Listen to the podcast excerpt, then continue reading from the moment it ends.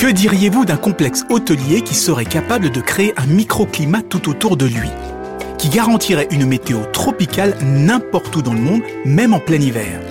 Avec la pandémie et les restrictions de déplacement, avouez que ce serait pratique. Eh bien, ça n'a rien d'un délire marketing. Un projet est en cours dans la région de Vancouver au Canada, donc quand même assez loin des tropiques, et pourtant, près de leur piscine, ils garantissent du soleil toute l'année et les mêmes températures qu'à Bali. Comment c'est possible? Grâce à toute une série d'astuces architecturales. Pour le soleil, ils vont par exemple disséminer des réflecteurs un peu partout, donc des miroirs, si bien que le moindre rayon sera capté et renvoyé vers les recoins les plus sombres, ce qui rendra le site ultra lumineux. Ensuite, l'hôtel sera installé en haut d'une montagne, comme ça, il ne sera jamais impacté par les nuages bas. Enfin, pour la température, ils vont s'appuyer sur de la géothermie récupérer l'eau chaude du sous-sol pour chauffer tout le site, même les sols à l'extérieur. Ça va créer une sorte de barrière thermique, même s'il fait froid dans la région, dès qu'on franchira les grilles de l'hôtel, il fera chaud. L'objectif de ce projet, c'est d'éviter aux Canadiens de faire des milliers de kilomètres en hiver pour trouver du soleil, et de réduire au passage leur empreinte carbone. C'est aussi un formidable laboratoire, comme il y en a désormais beaucoup, pour rendre les villes plus indépendantes des aléas climatiques.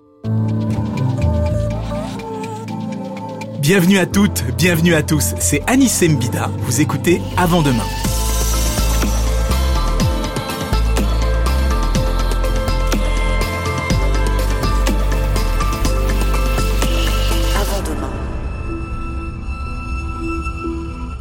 Dans ce podcast, je vous propose de laisser les futurs angoissants à la science-fiction les prévisions hasardeuses à nos amis futurologues et de plonger avec moi au cœur des grandes mutations qui sont déjà en train de façonner nos vies. Dans cet épisode, on va s'intéresser à la ville, la ville de demain. Quand on essaie de l'imaginer, on pense naturellement aux mégalopoles futuristes de Blade Runner ou du cinquième élément, c'est-à-dire des environnements extrêmement urbains, construits très haut, avec beaucoup de bruit, de pollution et évidemment des voitures volantes. Or, vous allez le voir, c'est justement ce que l'on essaie d'éviter.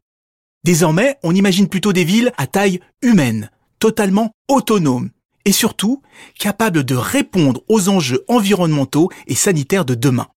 Des villes qui deviendraient enfin résilientes. Ça arrive. On entend les premiers objets volés. Il y a tout qui vole. C'est impressionnant. Moi, depuis hier soir, je suis bloqué ici. Quoi. Il y a un rocher qui est tombé, la route est bloquée, on ne sait pas pour combien de temps il y en a, et voilà. Et moi, je n'ai pas pu remonter chez moi. Puis je ne sais pas si j'ai des dégâts ou pas, donc euh, j'attends de rentrer, quoi. On a encore en mémoire ces terribles images de la tempête Alex. Des crues exceptionnelles, des maisons et des routes qui s'écroulent sous la force des eaux. Et malheureusement, des dizaines de vies emportées. Jusqu'ici, ce genre d'événement restait extrêmement rare on parlait de crues centenales, c'est-à-dire qui arrivent tous les 100 ans. Mais avec le dérèglement climatique, elles pourraient se multiplier. Donc on est désormais obligé d'anticiper, de travailler sur des solutions à long terme. Par exemple, sur des villes qui s'adaptent elles-mêmes aux inondations, des villes éponges. Parce qu'avec le béton et l'urbanisation, on a fini par créer un problème majeur le bitume et les trottoirs sont imperméables. L'eau glisse dessus, ce qui transforme les rues en torrents à la moindre inondation. Beaucoup de villes se sont lancées dans de grands plans de revégétalisation de la cité. Mais ce n'est pas toujours possible. D'où cette idée de l'éponge, créer des pavés et du bitume perméables qui absorbent l'eau comme le ferait la terre pour la stocker ensuite dans des réservoirs en sous-sol ou directement dans les nappes phréatiques. Ça a un double avantage l'eau peut être réutilisée pour l'arrosage, pour les incendies, on évite au passage d'utiliser de l'eau potable. Et grâce à l'évaporation, on rafraîchit la ville. C'est un domaine aujourd'hui où la Chine est en pointe. Une ville comme Hong Kong, par exemple, serait capable d'absorber une crue centenale. Une résilience dont on pourrait s'inspirer. Cette technique pose quand même un problème.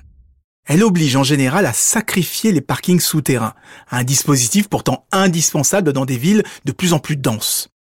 Pour y remédier, des architectes danois ont une idée originale. Créer des parkings souterrains flottants qui pourront rester au sec en cas d'inondation. Le principe est assez simple.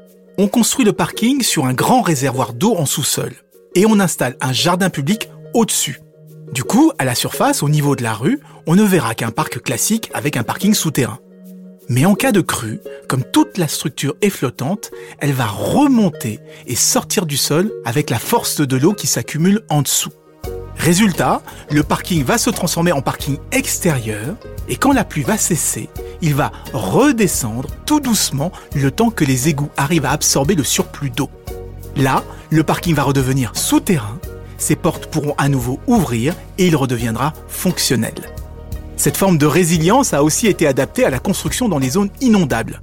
Comme pour le parking, les fondations sont remplacées par un énorme réservoir qui va se remplir avec l'inondation et permettre au bâtiment de s'élever jusqu'à 3 mètres pour garder ses occupants au sec. Pas pour faire un casse comme dans le film Ocean's 12. Plusieurs de ces maisons amphibies ont déjà été construites aux Pays-Bas ou au bord de la Tamise en Angleterre. Et jusqu'ici, cette technique leur a permis d'éviter pas mal de dégâts des eaux tout ça rien qu'avec la poussée d'Archimède. Si une ville se veut résiliente, elle se doit aussi d'être autonome. On a pu le constater avec la crise sanitaire en faisant nos stocks de pâtes et de riz. Notre alimentation est devenue totalement dépendante du transport routier et de toute une logistique mondiale. On a donc redécouvert l'intérêt des circuits courts, voire même ultra court quand la production a lieu directement au cœur même de la cité, ce que l'on appelle l'agriculture urbaine. C'est vrai qu'il existe des centaines de projets de jardins partagés, de micro-fermes ou de cultures sur les toits. Seulement, leur impact est toujours resté anecdotique. La production est tellement faible qu'ils ne nourrissent les citadins qu'à la marge. Mais désormais, le secteur se professionnalise. Les exploitants s'adossent à des logisticiens, des grandes surfaces et des restaurateurs, et un véritable modèle économique se met en place. Tous les regards sont aujourd'hui tournés vers la première grande serre verticale urbaine. La cité maraîchère vient d'ouvrir ses portes à Romainville, en région parisienne. Il s'agit de deux tours en verre de 14 et 26 mètres, avec une empreinte au sol de 1000 mètres carrés. Et sur cette surface, d'après les constructeurs, la production pourrait couvrir l'équivalent des besoins en fruits et légumes de 200 familles sur une année. C'est un gain d'espace colossal puisqu'en cultivant la même surface au sol, à l'horizontale, on ne pourrait nourrir que deux familles. La serre est en plus recouverte de panneaux solaires transparents pour les besoins énergétiques. Même le CO2 des industriels voisins sera réexploité pour doper la photosynthèse. Une façon de démontrer qu'avec l'agriculture urbaine, la culture sous serre peut aussi devenir durable. Il se pose tout de même la question du coût d'une telle installation et donc de ce qui y sera produit. Malheureusement, l'autonomie énergétique à l'échelle de toute la ville est plus difficile à obtenir. On a beau développer des micro-éoliennes qui captent l'énergie des courants d'air et des tunnels, installer des panneaux solaires sur les toits et sur les façades, la consommation globale est telle qu'une ville, même moyenne, reste de toute façon dépendante des centrales extérieures. Les techniques de l'agriculture urbaine peuvent également être déclinées pour revégétaliser la ville et apporter un peu de verdure au milieu du béton. Si vous avez visité Milan, vous avez certainement remarqué la célèbre Bosco Verticale, la forêt verticale. C'est un gratte-ciel très impressionnant avec des centaines d'arbres sur les balcons et sur le toit. Comme il n'y a plus d'espace au sol pour planter des forêts, on les installe à la verticale sur les bâtiments. Et on obtiendra la même résilience, les mêmes bénéfices, moins de CO2, plus d'oxygène et une baisse globale de la température et des nuisances sonores. Le concept est actuellement décliné dans le monde entier, en Chine notamment, où la construction d'immenses complexes de plusieurs tours se multiplie. Les chiffres sont impressionnants, on parle de milliers d'arbres et de dizaines de milliers d'arbustes. Sur certains projets, on a planté l'équivalent de 3 hectares de forêt en plein centre-ville, ce qui aurait été totalement impossible à réaliser à plat. Au passage, ce sont des dizaines de tonnes de CO2 qui sont avalées chaque année, une aubaine pour ces villes très polluées. Beaucoup d'avantages donc, mais aussi quelques inconvénients parce que la forêt est vivante, qu'elle a tendance à favoriser la biodiversité et le développement des insectes notamment.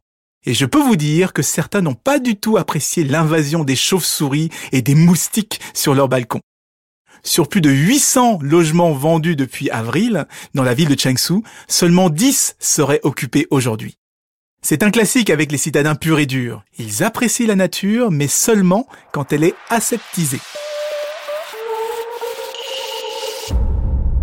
Il faut quand même préciser que la résilience des villes ne s'arrête pas aux questions environnementales. Depuis quelques années, on s'appuie également sur les technologies numériques pour optimiser l'infrastructure existante. Par exemple, n'allumer l'éclairage que lorsqu'il y a un piéton ou un véhicule. Fluidifier le trafic à partir de capteurs dans la chaussée. Des caractéristiques typiques de la ville intelligente. C'est un sujet sur lequel je me suis entretenu avec Antoine Picon, il est directeur de recherche à l'École nationale des ponts et chaussées et professeur d'histoire de l'architecture à l'université Harvard. Selon lui, l'évolution de la ville de demain sera très difficile à dissocier de celle des technologies. Bonjour Antoine Picon. Bonjour. Vous étudiez l'évolution des villes, notamment les liens entre architecture, ville et technologie.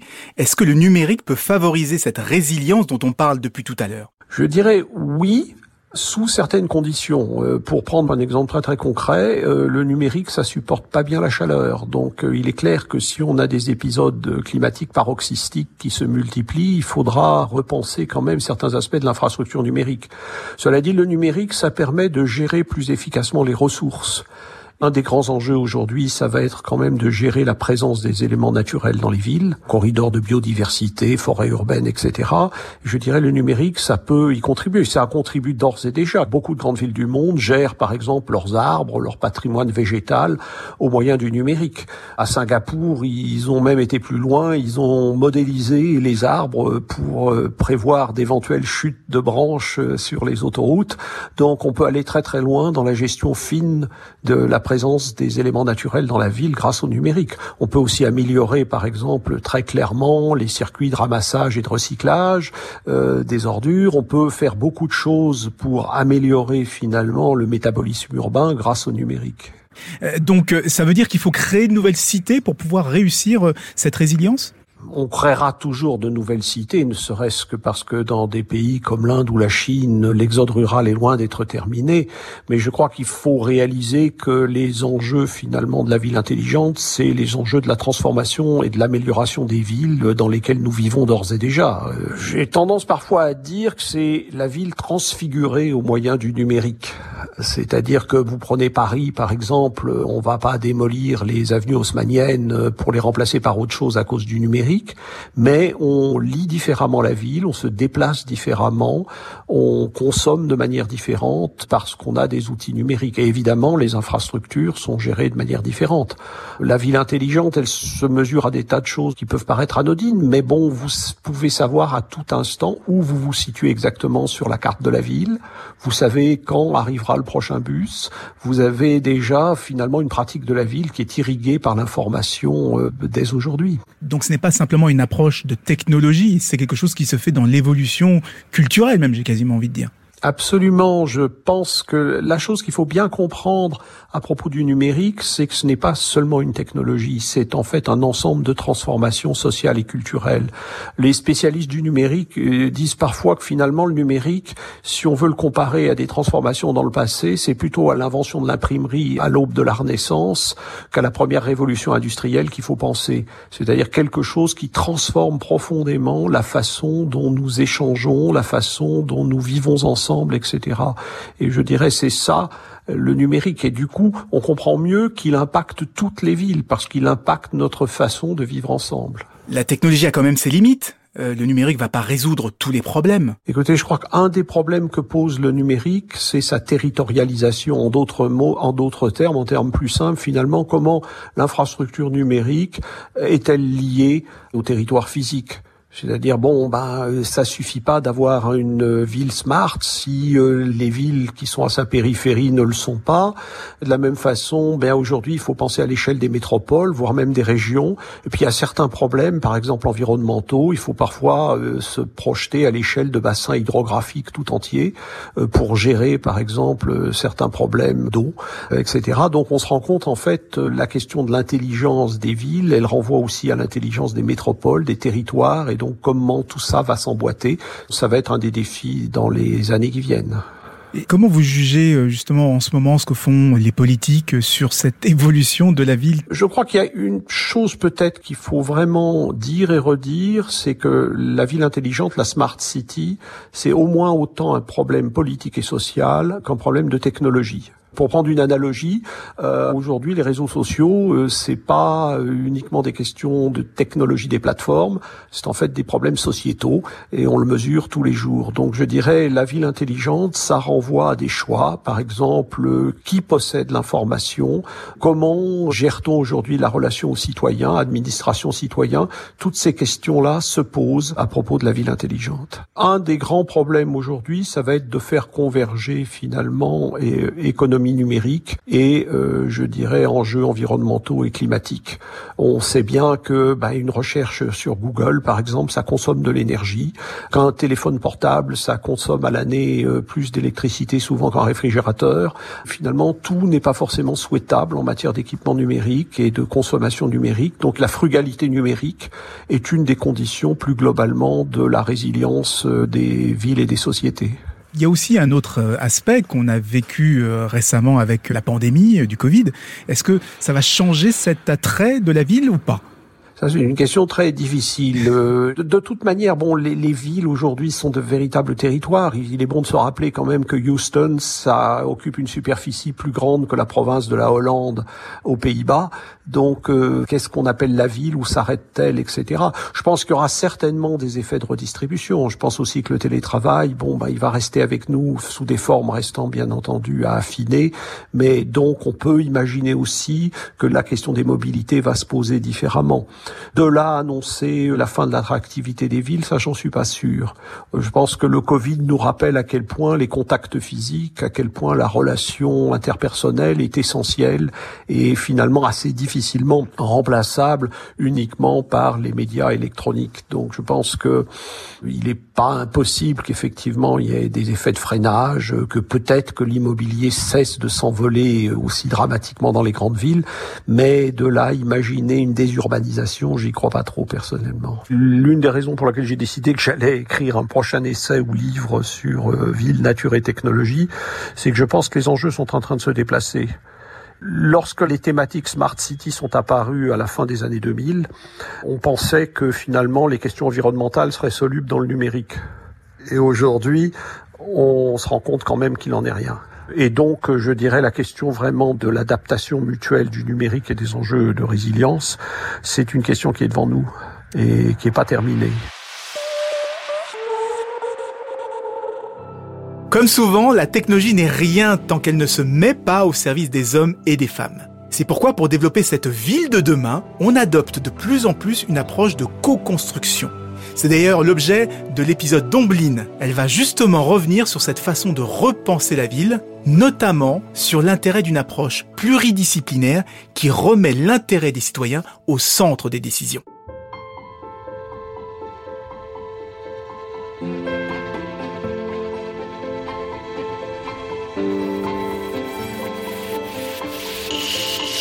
Ce podcast est produit par Europe 1 Studio en partenariat avec EDF. Pour ne rater aucun épisode, abonnez-vous sur Apple Podcast ou sur votre plateforme de téléchargement préférée. Et moi, Omblin Roche, dans un second épisode, je vais vous raconter comment une start-up redessine les contours de la ville de demain avec pour ambition de réconcilier le développement des espaces urbains et le bien-être de ses habitants. En attendant, retrouvez-nous sur les réseaux sociaux et sur europe1.fr.